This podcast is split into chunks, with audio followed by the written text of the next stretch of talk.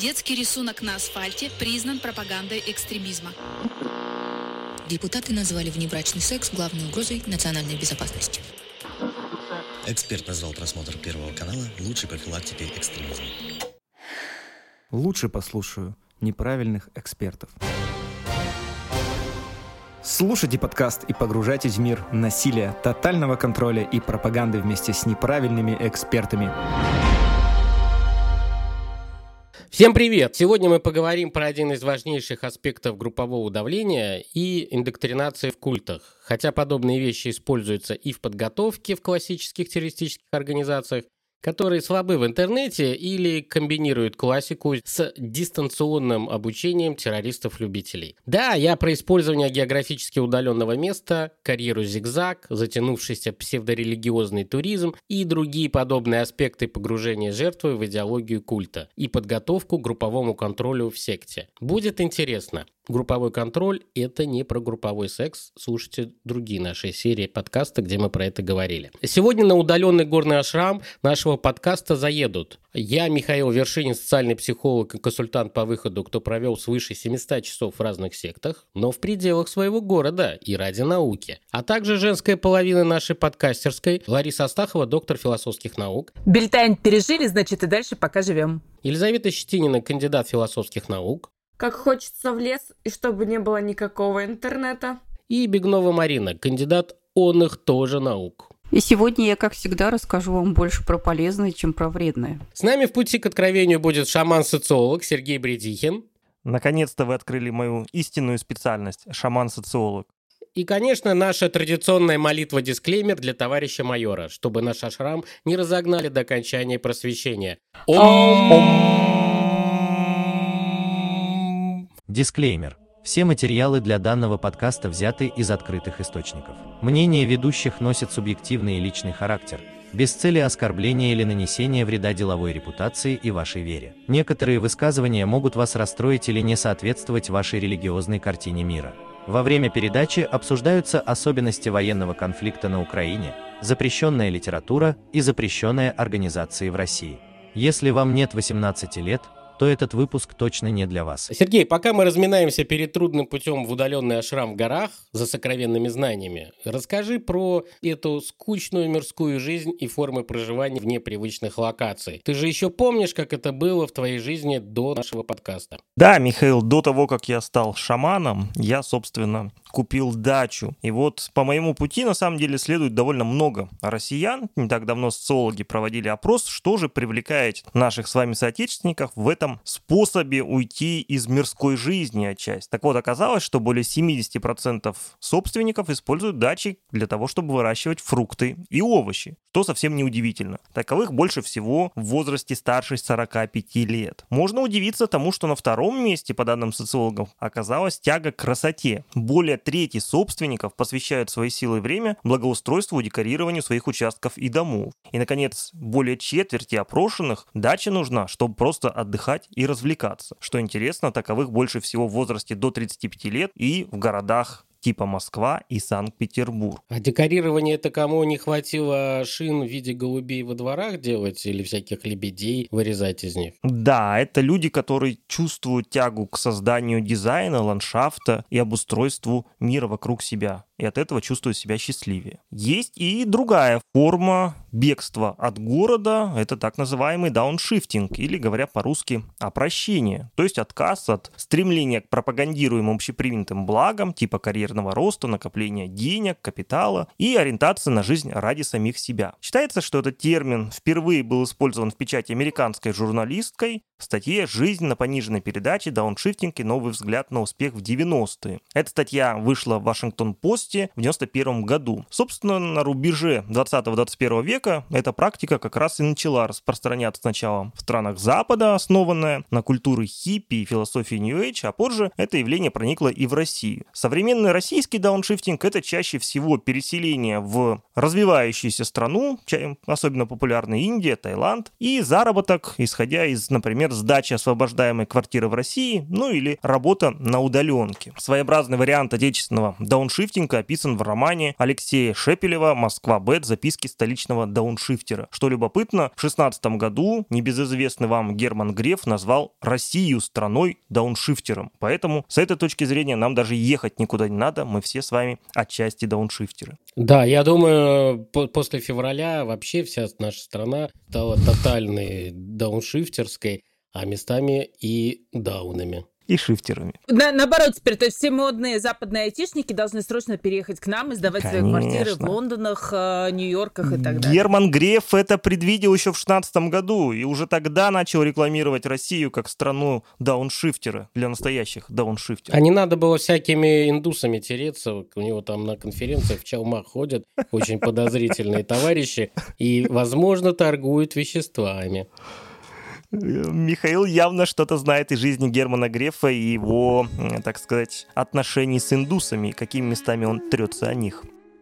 Третий вид бегства от города и мирской жизни – это эко-поселения, о которых сегодня мы, наверное, много как раз и будем говорить. Это одна из форм идейной общины, поселения, созданная для организации экологически чистого пространства для жизни группы людей, как правило, исходящих из концепции устойчивого развития, организующих питание за счет органического сельского хозяйства, ведущего общинный образ жизни и так далее. На Западе движение экопоселения началось еще в 60-е годы, а в России же первые экопоселения появились в начале 90-х когда, собственно, стали широко публиковаться материалы по экологическим проблемам, и люди стали стремиться выйти за пределы городов. А где-то к 2000 годам создается целая сеть российских экопоселений. Начали появляться поселения, где часть жителей — это создатели так называемых родовых поместий, например, а, согласно принципам движения «Звенящие кедры России», ну и другие экопоселения, родовые поселения по-прежнему в России сегодня популярны. Вот три таких вида бегства из города. Жрица Марина, мы все, конечно, поняли, благодаря нашему шаману Сергею, что мирская жизнь полна искушений и не нужно глупых вещей, а просвещение доступно лишь избранным, кто все отринул. Но меня, как и наших слушателей, мучает вопрос, как там у традиционных религий? О, Михаил, у традиционных религий, как всегда, ответы на наши вопросы одновременно очень э, сходны и в то же время чрезвычайно разнятся. Ну, в частности, например, что ислам, что иудаизм, они не предполагают, что э, возможен какой-то уход от мира. У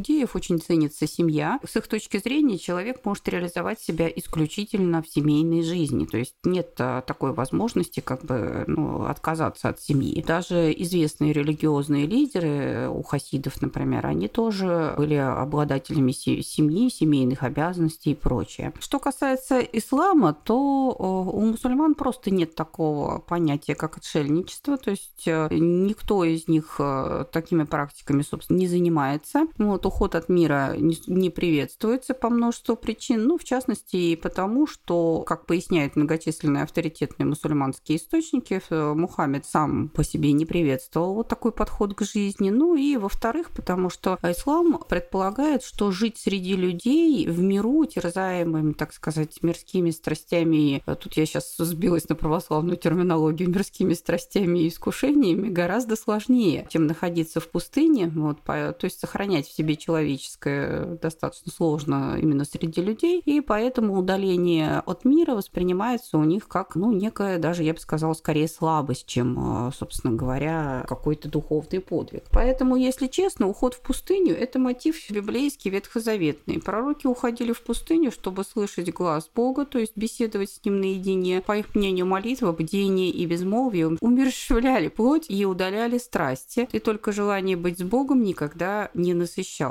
Вообще, если честно, а, традиционные религии очень часто использовали практики уединения для духовного самосовершенствования. Отшельничество как спорадическое явление, оно, конечно, существовало и в других религиях. У индуистов есть такой период жизни, да, когда мужчина должен оставить свою семью и отправиться в бесконечное паломничество, путешествие с попытки достичь статуса садху, да, то есть святого. Но это чисто временное явление, то есть это не как бы не, не вся жизнь посвящена этому процессу. Отшельничества. В древнем мире были практики отшельничества и у древних египтян, и, кстати, у иудеев, общины есеев и терапевтов, наверное, это а, самые известные э, примеры в этом отношении. А, некоторые из поклонников бога Митры э, также давали обеты отшельничества. И в итоге, в общем-то, можно сказать, что вот э, тот ветхозаветный мотив, о котором мы говорили ну, в самом начале, он и был ведущим для всех этих практик. В христианстве же этот вопрос был творчески переработан, и примерно к концу IV века появляются первые монашеские ордена. Отшельничество, кстати, как форма уединения в восточном христианстве остается, а вот западное католическое от него постепенно отказывается. Ну, заселенность по километражу же была другая, то есть э, это сейчас ты в миллионнике живешь, плюнуть хочется в соседа, а там года два пройдет, прежде чем ты увидишь этого соседа, что в него плюнуть. А, нет, а на самом деле, понимаете, если мы говорим про Россию, то да, тут э, было достаточно пространства. Да, если мы с вами говорим про Западную Европу, собственно, почему там отшельничество исчезло как практика? Да просто исчезли места, в которых можно было вообще отшельничать, так сказать, более-менее прогрессивно. То есть Европа, она очень маленькая, по сути. Если я правильно помню, вот э, республика, в которой я живу, республика Башкортостан, она по площади больше Франции. Можете себе представить? Целое государство и всего-навсего один из регионов Российской Федерации при сравнении дают примерно одинаковую площадь. Увидеть Уфу и умереть православных существовала практика как отшельничество, так, соответственно, и монастырей. Да, думаю, что про монастырь долго рассказывать не имеет смысла. Все прекрасно знают, что это такое закрытое поселение монахов, которые удалились от мира да, и поставили своей целью не просто достижение э, Царства Божьего для каждого индивидуально, но в первую очередь молитвы за этот мир для того, чтобы, значит, в нем сохранялись, простите за тавтологию, мир и благополучие. Но, кроме того, были еще и довольно интересные э, примеры от вынужденных активного, так сказать, дауншифтинга, если можно так выразиться. Это старообрядцы, естественно. Да, после реформ Никона очень многие э, старообрядцы подались в отдаленные районы. В частности, например, в 1674 году на одном из притоков Дона, реки Медведицы, было основано как раз первое крупное чисто старообрядческое поселение. Ну а во времена Петра I, которого они прозвали антихристом, и в советское время фактически уход от, от цивилизации был для многих старообрядческих групп единственным способом сохранить сохранить свою идентичность. Поэтому, если честно, но для православия вот такого рода исход это был достаточно частым явлением. Закрытые старообрядческие поселения довольно долго сохранялись и в советское время. Ну, самый последний осколок, наверное, это как раз была таежная отшельница Агафья Лыкова, да, но она уже давно исчезла из новостей, и я думаю, что, в общем, скорее всего, прекратила свой земной путь. Еще один новый вид – это закрытые халяльные поселки в России. Это не совсем дауншифтинг, не совсем совсем жизнь на лоне природы, но это поселения, в которых компактно проживают мусульмане, и, а, в общем-то, они ведут определенный образ жизни, который представляется ну, для большинства населения России не таким, как они привыкли. Да? То есть один из моментов, который должен беспокоить государственные власти в этом отношении, я сейчас не про российские мусульманские поселения, хотя в Уфе, кстати, предпринималась попытка создать именно мусульманский анклав, по-моему, при, поза, поза, поза, позапрошлый мэр Ирик Елалов а предлагал даже создать некий мусульманский квартал а, с центром вокруг строящейся мечети Ар-Рахим. Но эту инициативу в итоге на корню зарубили другие специфические ведомства, ну, по определенным причинам. Вполне возможно, что у некоторых возникли какие-то ассоциации с радикальным исламом в Боснии, где как раз вот такого рода закрытые халяльные поселки довольно частое э, явление. Марина, вопрос по вот эти закрытые мусульманские или халяльные поселки христианам туда атеистам нельзя? Нет, зачем? Туда всем можно, просто как бы, вот знаете, это как с анастасийцами. У них же тоже поселения вроде бы открытые, но жить вы там не сможете. Почему? Потому что, я думаю, Лариса Сергеевна нам сегодня про это подробнее расскажет, но у них существует правило, что ваше присутствие, так сказать, на родовой земле, там, где родовые поместья, должны одобрить все, кто проживает в этих поместьях. И если вы, например, не соответствуете определенным правилам или у вас есть определенная репутация, вы там поселиться просто не сможете. Тем более, кстати, если вы не вегетарианец. А вот э, что касается закрытых халяльных поселков, ну, как бы, а какой смысл вам там жить? Э, то есть магазины там специфические, да, значит... Э, Развращать атеизмом. Я думаю, что это не самый лучший вариант. Проповедовать светский образ жизни. А в конце концов, люди имеют право жить так, как они считают необходимым. То есть есть люди, для которых, в общем-то, ну, присутствие единоверцев вокруг, рядом, это довольно важный момент. Лично меня, например, в этой ситуации больше пугают возможности возможность именно их э, закрытия не для проживания, а образование таких специфических анклавов, как в Западной Европе, в Великобритании, во Франции. Это не связано полностью с исламом. То есть есть иммигрантские общины разных типов, которые, э, выживая, так сказать, в чуждой враждебной среде, в свою очередь превращаются во враждебные по отношению ко всем остальным сообществам. И вот эти вот группы, они как раз э, ну, имеют достаточно неприятные последствия для а, местных властей. Но, опять, я бы не стала все-таки проводить такие замечательные параллели между российскими халяльными поселками и западноевропейскими анклавами. Знаете почему? Потому что здесь в первом случае речь идет о людях, которые, в принципе, живут в Российской Федерации, являются гражданами Российской Федерации и, соответственно, соблюдают ее законодательство. А во втором случае это иммигранты, нередко в первом поколении, иногда во втором, которые даже и не стремятся ассимилировать интегрироваться в обществе. Поэтому, э, как бы поймите, э, слово «закрытый» по отношению к ним, оно не подразумевает ничего такого специфически э, радикального само по себе. Но, тем не менее, такую перспективу, наверное, все-таки следует иметь в виду. Еще раз повторюсь, с моей точки зрения, это относится не только к каким-то моментам, связанным с мусульманской религией. Есть масса других закрытых вариантов проживания, которые ну, гораздо более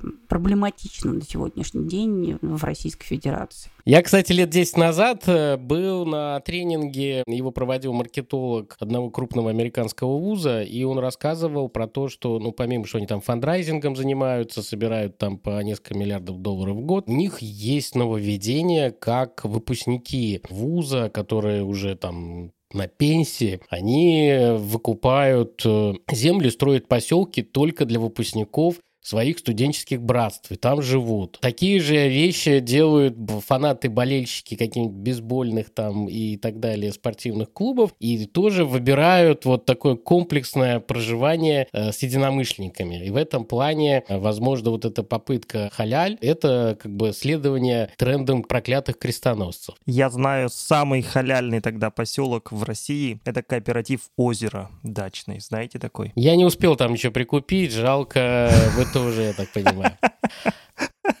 Я не попал, к сожалению, да.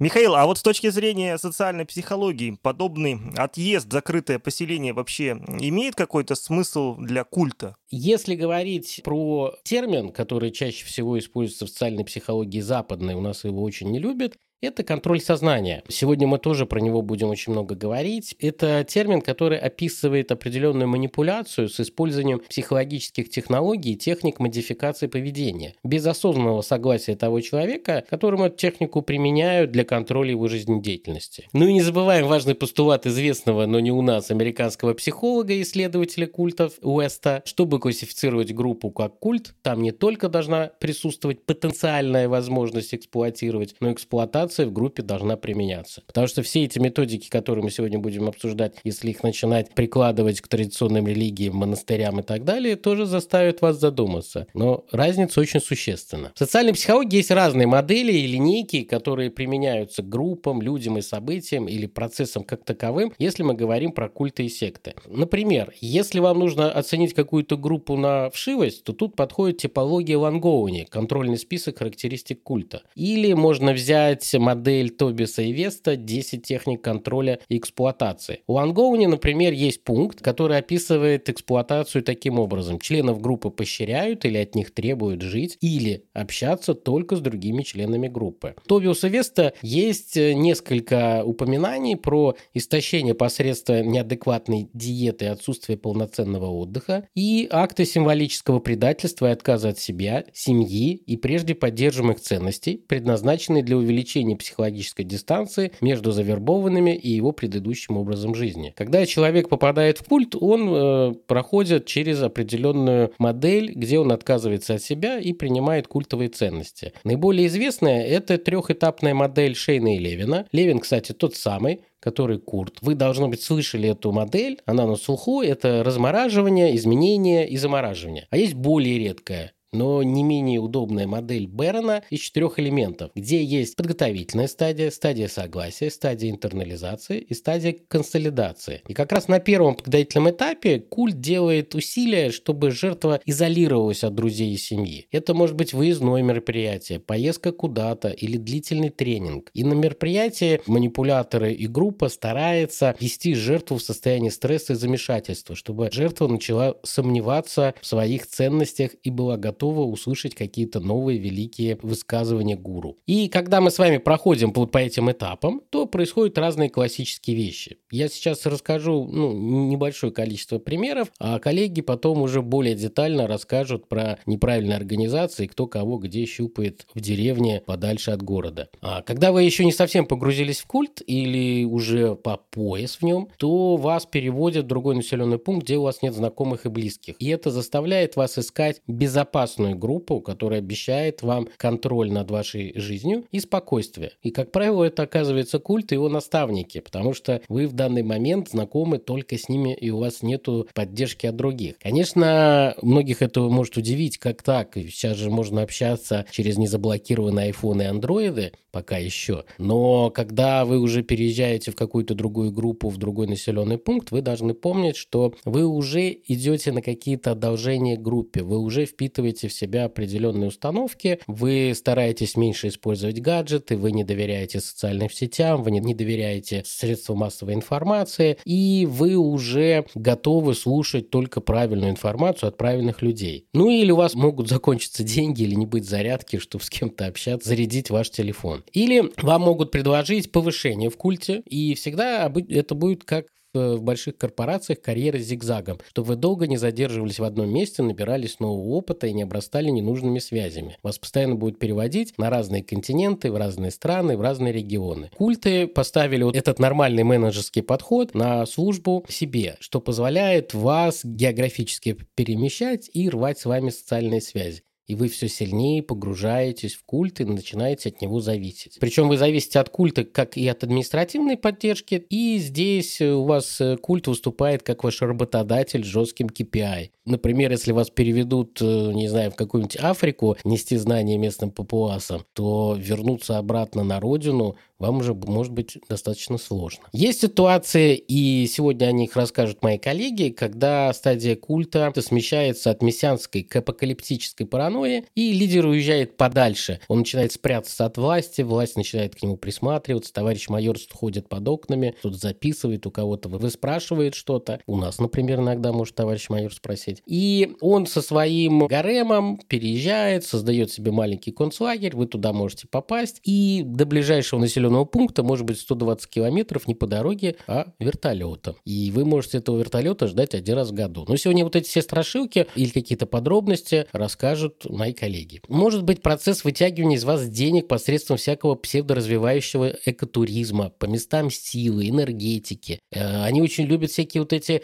обучающие семинары в Крыму, потому что там есть дольмены, где можно получить энергию от мертвых предков и всякие другие места э, с энергетикой. Самарские сектанты обожают устраивать всякие поездки, каменные чаши в Жигулевских горах, потому что там где-то, если посмотреть на небо, кажется, грибы летают. Но это если мы говорим про настасийцев. Вы можете уехать в какую-нибудь заброшенную деревню к старцам, где за возвращение надо доплатить. Или максимально прижаться к группе и отдать лидеру, что ему от вас нужно. В итоге мы получаем секту с лидером, с гаремом и обслугой, которые кочуют по регионам. В одном городе, в одном населенном пункте год-полтора полтора, потом в другой. Про подобные вещи мы рассказывали в бонусном материале про сексуальные практики и насилие в секте Ашрам Шамбалы, можете послушать. А еще, может быть, как э, в Синтоне с его сексуальными поездками в палатках в лесу, где под видом отдыха на природе творилось то, что обычно сажают ребят типа Ванштейна в тюрьму. Принуждение и эксплуатация. Варианты вот этого дауншифтинга и поездки куда-то,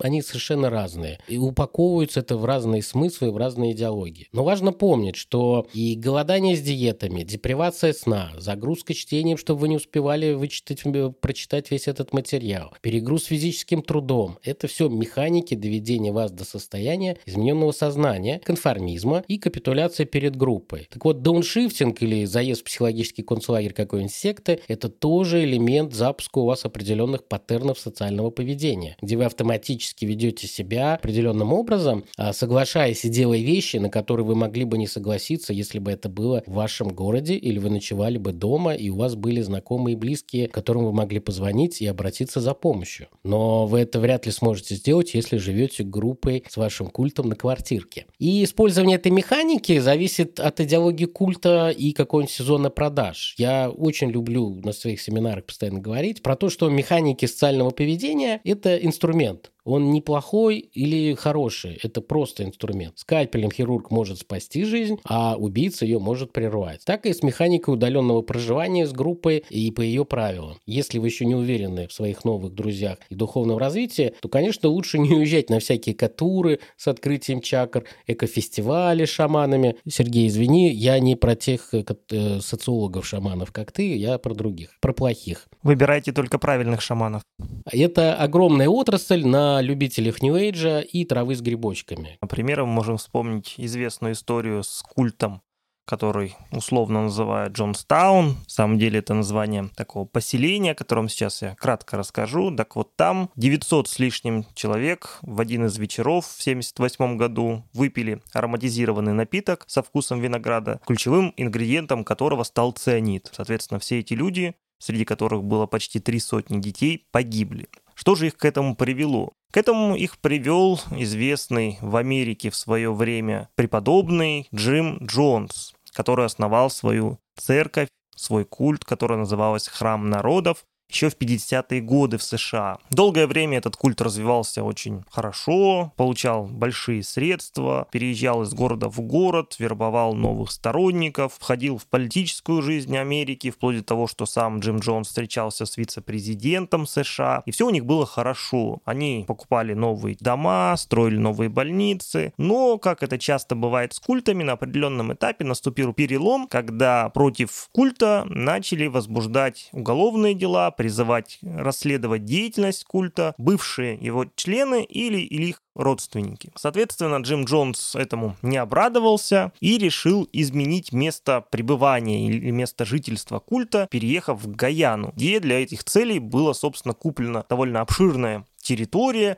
на которой Джим Джонс со своими коллегами хотел построить такой своеобразный социалистический рай, поскольку сам он был не только христианских, но довольно коммунистических взглядов. На этой территории, собственно, переехало около 900 человек, они вместе трудились, обрабатывали землю, и все, в общем-то, опять-таки было не так плохо до определенного момента, когда однажды их территорию, их экопоселение посетил американский сенатор. И вот что-то в этой встрече пошло не так, так, что заставило самого лидера культа а, подумать о том, что вскоре его начнут покидать сторонники, и некоторые из них, кстати, попытались уехать с этим сенатором, и, соответственно, он призвал своих членов, своих единомышленников совершить массовый суицид, который, к сожалению, привел к смерти большого количества людей. Это вот такая наиболее известная западная история, связанная с э, экопоселением и культом в плохих последствиях этих поселений.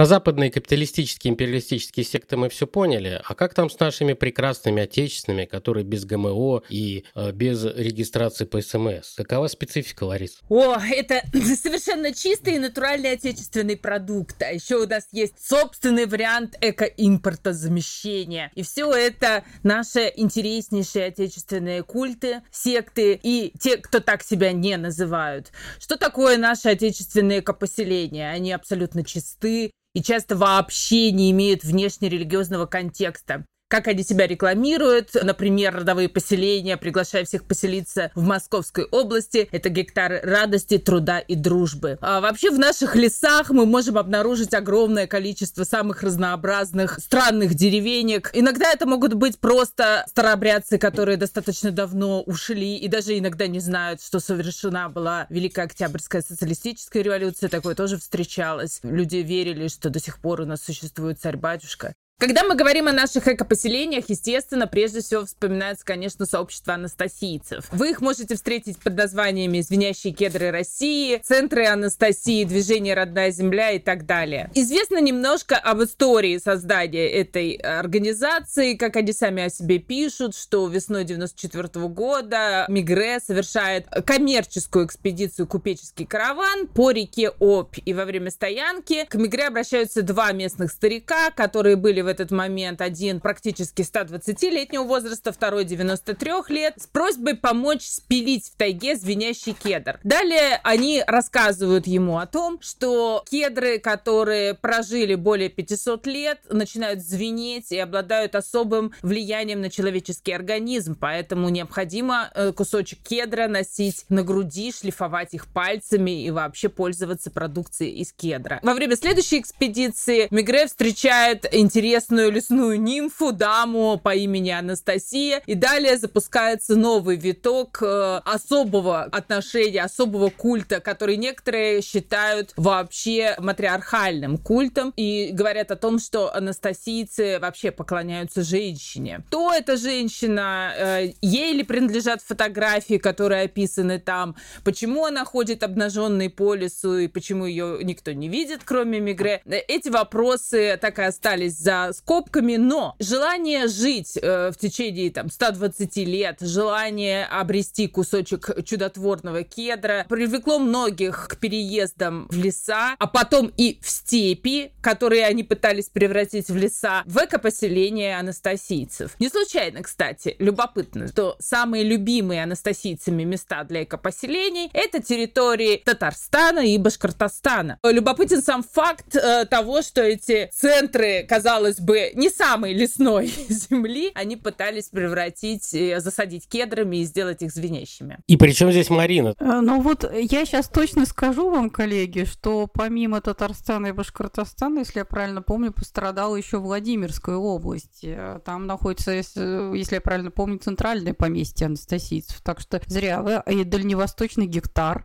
как же без него? Это даже проект, который они позиционируют как свой собственный и пытаются оказывать в определенном смысле смысле даже давление на Государственную Думу. Я говорю больше о не изначально не лесных территориях, а территориях в большей степени э, степных. То есть а им очень нравится не только жить в лесу, но и пытаться облагораживать территории изначально не лесной зоны. Вот сейчас сразу, Ларис, возражу, потому что Башкортостан на самом деле степной зоной по большей части не назовешь. У нас только юго-запад. Я про Татарстан точно так же говорила и думала. Я вообще удивилась, когда узнала, что Татарстан оказался крайне интересен и другому сообществу. В нем пытались создать свое поселение виссарионовцы, но об этом чуть позже. Вообще любопытно, что поселение анастасийцев, которые есть во всей России, в некоторых регионах начали претерпевать свои флуктуации, миграции, и потом эти флуктуации отразились и на их вероучениях. То есть мы имеем сейчас ситуацию, когда исследователи, пытаясь изучить вероучение анастасийцев, приезжают в то или иное экопоселение, а оно оказывается экопоселением других анастасийцев. Мы анастасийцы, но мы не работаем с Мигре, и мы не опираемся на его книги, говорят они. В Татарстане таких э, примерно половина на данный момент из имеющегося сообщества.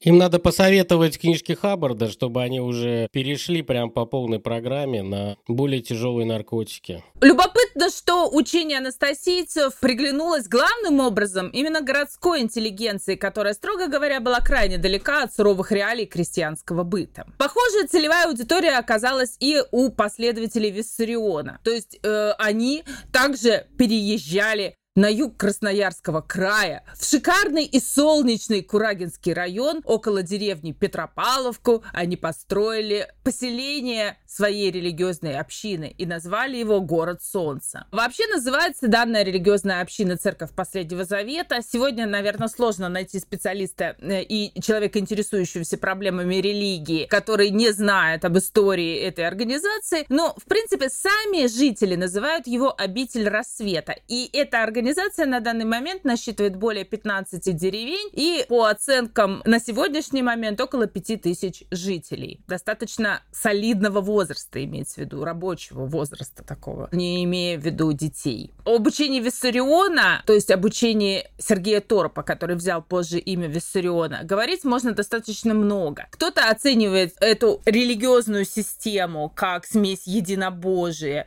язычество, то есть поклонение силам природы. Кто-то говорит, что это вообще христианская православная секта, кто-то оценивает ее как чистое движение New Age. В принципе, мне, например, ближе всего последняя концепция, поскольку единобожием там достаточно сложно это назвать сама по себе система, она крайне ориентирована на то, что мир враждебен, и человеку необходимо покинуть срочно имеющиеся города, изолировать себя от информационного воздействия и начать строить новое сообщество в новых условиях для того, чтобы новое человечество смогло пережить надвигающийся апокалипсис. Кроме того, данная община очень известна тем, что она привлекла огромное количество крайне известного народа, ну, в том числе большое количество деятелей шоу бизнеса, и на сегодняшний момент одним из а, рекламных таких имен этого учения является Светлана Владимирская, известная а, на данный момент как ретро-певица. Все помнят 90-е годы и песенки «Мальчик мой», «Дави на газ», и это было очень модно, и сегодня она продолжает собирать деньги, когда община испытывает определенный финансовый кризис. Кстати, ее опыт можно применять к семье Пугачевых и других талантливых певцов, которые не знают, в какое экопоселение уехать. Зачем им Израиль, когда есть э, Виссарион? Ну, вообще, когда у этой общины начались определенные проблемы с законом, связанные в том числе с, оружием, раз, и с работой с кедром, кстати говоря, два, которых на данной территории достаточно много, а вырубка кедра — это достаточно а, дорогое для края удовольствие, потери достаточно серьезные, то очень многие призывали э, как бы пополнить казну новым витком миссионерства и привлечения внимания к общине, тем фактом, что будут туда приезжать новые звезды шоу-бизнеса. Но как-то вот новый виток не прошел на данный момент. Люди боятся контроля сознания, люди боятся насилия над личностью, которые вменяются им в вину на данный момент. Но не только о таких общинах я бы хотела сказать. У нас есть крайне интересные организации, которые называют у нас в сети на данный момент пара параправославными или псевдоправославными сектами, среди которых можно найти любопытнейшие образцы, ну, в частности, общину Германа Стерлигова. В рекламе своей общины он рассказывает, как должен выглядеть мужик, а, а также о том, как должна выглядеть женщина. Например, ища себе служанку в дом, он говорит ей, что она должна быть обязательно в юбке в пол, а харасмент гарантирован. Вот эти параметры э, для отбора женщин в общину сами по себе крайне интересные, мягко скажем, не православные. А, вообще, э, не случайно многие считают сегодня Стерлигова не православным представителем, а скорее сектантом, поскольку он выступает в СМИ с заявками такого рода, что Священное Писание в синодальном переводе это бесовская книжка, православие слюнявая ересь, русская православная церковь Московского патриархата это лжецерковь, и все священство это ряженое лжесвященство. Но, однако, при этом он считает себя православным христианином, э, не причисляет себя никакой из деноминаций. Подобного рода монастырей на самом деле в стране также достаточное количество. Недавно ко мне обратились правоохранители с просьбой проверить один из монастырей, действующих на территории их области. И выяснилось, что настоятель данного монастыря, который считается православным, даже не имел вообще никакой хератонии. То есть он не проходил рукоположение у ни одного действующего митрополита. Цель цель именно собрать определенное количество людей в определенной территории. Там очень жесткий устав общежития со всеми перечисленными Михаилом признаками ограничения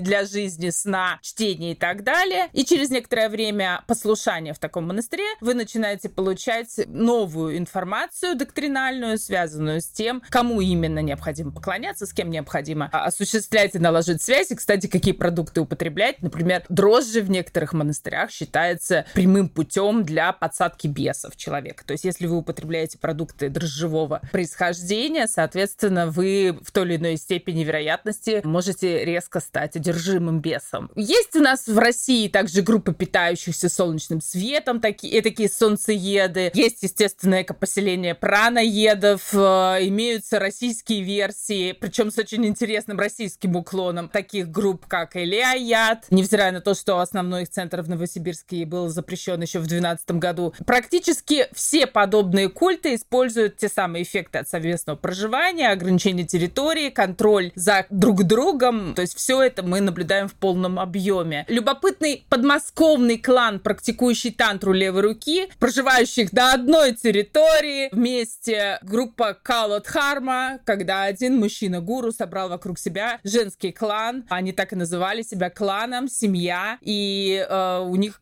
отбор женщины, невесты в семью был достаточно жесткий, а процедура вхождения еще более жесткой. Мы узнали о многих ритуалах только после того, как группа отпустила детей, которые появлялись в этой организации и воспитывались частично в этой организации. И дети рассказали, какие обряды жены практиковали по отношению к своему мужу и наоборот. Также известно, что все практически экопоселения имеют э, еще такую версию, как э, такое действительно лже или псевдопаломничество. То есть не каждый городской житель может себе позволить все бросить и уехать, но он может помочь финансово, и таким образом создается целая сеть паломнических центров, когда человек может на время выехать в экопоселение, пожить там какое-то время в отпуске, либо человек э, должен для того, чтобы продолжать практиковать свое учение, вот э, он обязан посетить несколько мест силы в течение там, года, предположим,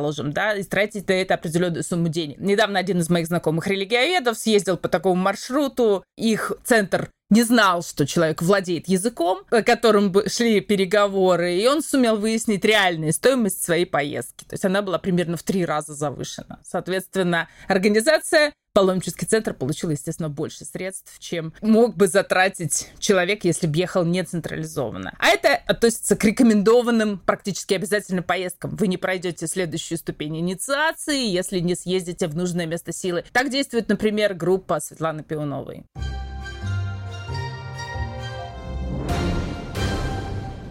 Елизавет, вот много уже Михаил и Лариса сказали про некоторые механизмы, которые практикуются в качестве механизмов контроля в закрытых поселениях, культах. Может быть, чуть поподробнее про это расскажешь? Если мы будем рассматривать вопросы, касающиеся контроля, то первый и ключевой принцип – бомбардировка любовью. Никакого критического мышления. Усиливается потребность к принадлежности группы через различное использование игр, подобно детским может быть это через песнопение, объятия, прикосновение и лесть.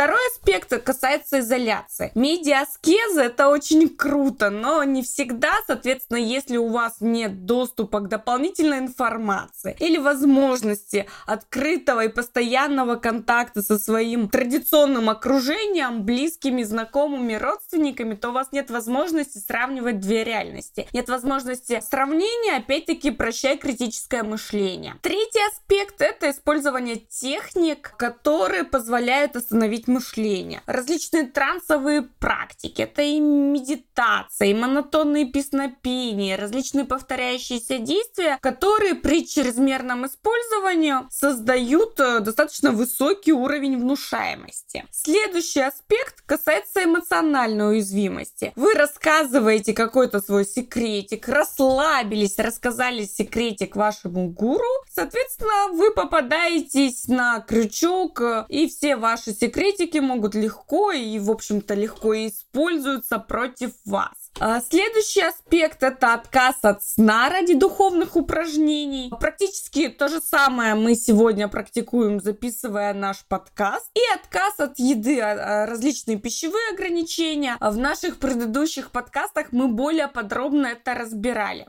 Следующий аспект это вопросы, касающиеся сенсорной перезагрузки, когда информационные потоки на нас обрушиваются, музыка, практики, отсутствие сна и еды а, приводят к определенной трансформации личности. Вот, привет, новый я. А если еще подкрепить а, вкусным чаем с волшебным кактусом, то, безусловно, наше критическое мышление окончательно покидает нас. И вот а, наше сознание, оно не просто не подчиняется нам, но полностью эксплуатируется великим гуру, учителем или духовным лидером организации. А Лизавета мне подарила, когда я был в Челябинске, конфетку из своего любимого набора с Путиным. Чтобы вы знали, она ест конфетки, шуршит упаковкой, на которой есть лицо нашего верховного главнокомандующего.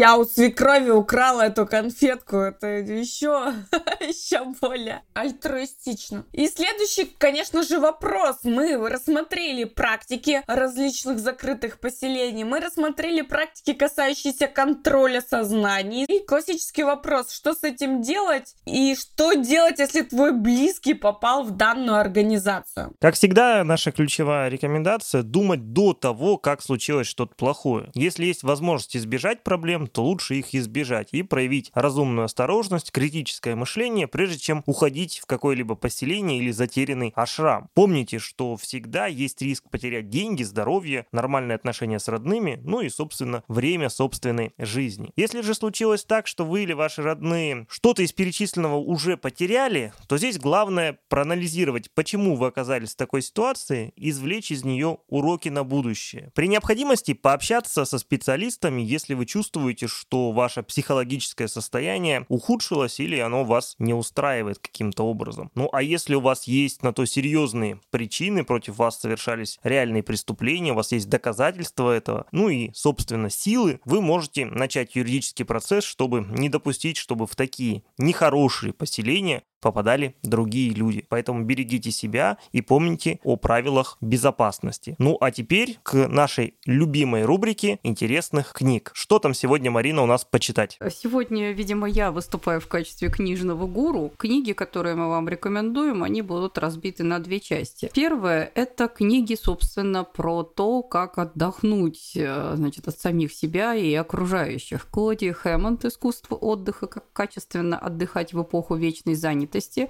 Это книга, которая даст вам представление о том, как можно отдохнуть, не вступая в секту. Тальма Лобель «Теплая чашка в холодный день. Как физические ощущения влияют на наши решения». Эта книга пытается рассказать нам о зависимости настроения, своего мнения и способности составить впечатление от людей и предметов при влиянии внешних факторов. Прочитав ее, вы поймете, насколько вы зависите на самом деле от ситуации и как бы ее оформления физического температуры, цвета, цвета, размера света, частоты каких-то окружающих вас предметов и явлений. Работа Пола Кидуэлла «Психология города. Как быть счастливым в мегаполисе» расскажет вам, как вырваться из хаоса и находить уютные места в каменных джунглях, то есть как выжить в городе, не, не уезжая далеко на природу. Ну и вторая часть – это книги, собственно, про тех, кто уже осуществил сектантский дауншифтинг. Наверное, первую, которую я бы вам рекомендовала, это работа Алексея Ивакина «Антианастасия. По ком звонят кедры» она на самом деле не столько про дауншифтинг, сколько про анастасийцев в целом. То есть человек, который ее прочитал, достаточно неплохо будет себе представлять слабые места этого учения в первоначальном его варианте, в котором его продуцировал, так сказать, Владимир Мигре. Ну, а про современные родовые поместья пока еще, кроме как бы книг их обитателей и многочисленных семинаров, которые они проводят, еще пока больше ничего не написано. Александр Точка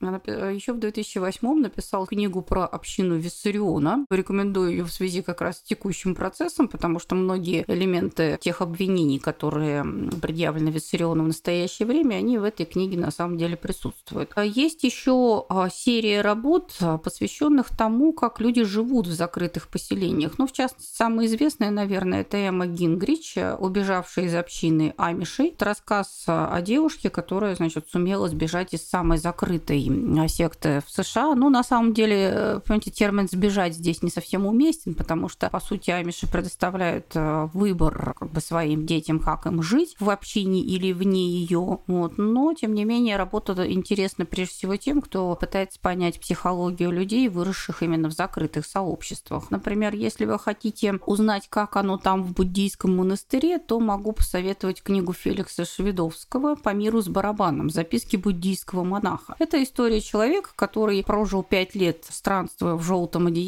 с барабаном в руках ну, вот, по различным священным местам Непала, Японии, Индии, Китая. То есть э, фактически это такая история из первых рук. Если кто-то хочет узнать э, историю православного монашества из первых рук, то я бы посоветовала вам почитать Юлию Пасашко «Монахи о выборе и свободе. Почему наши современники уходят в монастырь». Это фактически это сборник таких э, личных рассказов и исповедей ну, людей, которые приняли монашество в наши дни. Среди них вы найдете очень интересные истории. Сегодня мы с вами сходили в дальний поход за истиной и смыслами. И несмотря на попытку поговорить про использование удаленного проживания для усиления группового контроля и индоктринации с некой иронией, шутками, мы с вами понимаем, что этот инструмент контроля сознания и поведения часто применяется разными культами и сектами – Хотя э, некоторыми плохими туристическими компаниями, которые завышают сектантские туристические поездки. Сейчас, когда мы живем в мире, где Wi-Fi должен быть везде, и где мы постоянно показываем своим подписчикам, что мы кушаем, куда мы ходим, читаем, смотрим, слушаем и так далее. Подобные темные пузыри пустоты и психологические концлагеря культов пугают и шокируют. Нет, конечно, детокс от гаджетов и соцсетей, дауншифтинг и путешествия – это нормально, когда это не используется для манипулирования уровне контроля сознания. Мы надеемся, что обсудив с вами такой аспект функционирования секты культов, мы поможем людям, столкнувшимся с подобной ситуацией, когда их близкий становится пропавшим, и они просто не знают, что с ним происходит внутри этого черного пузыря. Слушайте наш подкаст «Неправильные эксперты», делитесь с друзьями, и мы добавим немного красок и света в эти темные серые казематы культов и авторитаризма. Всем пока-пока. Пока-пока. Пока-пока.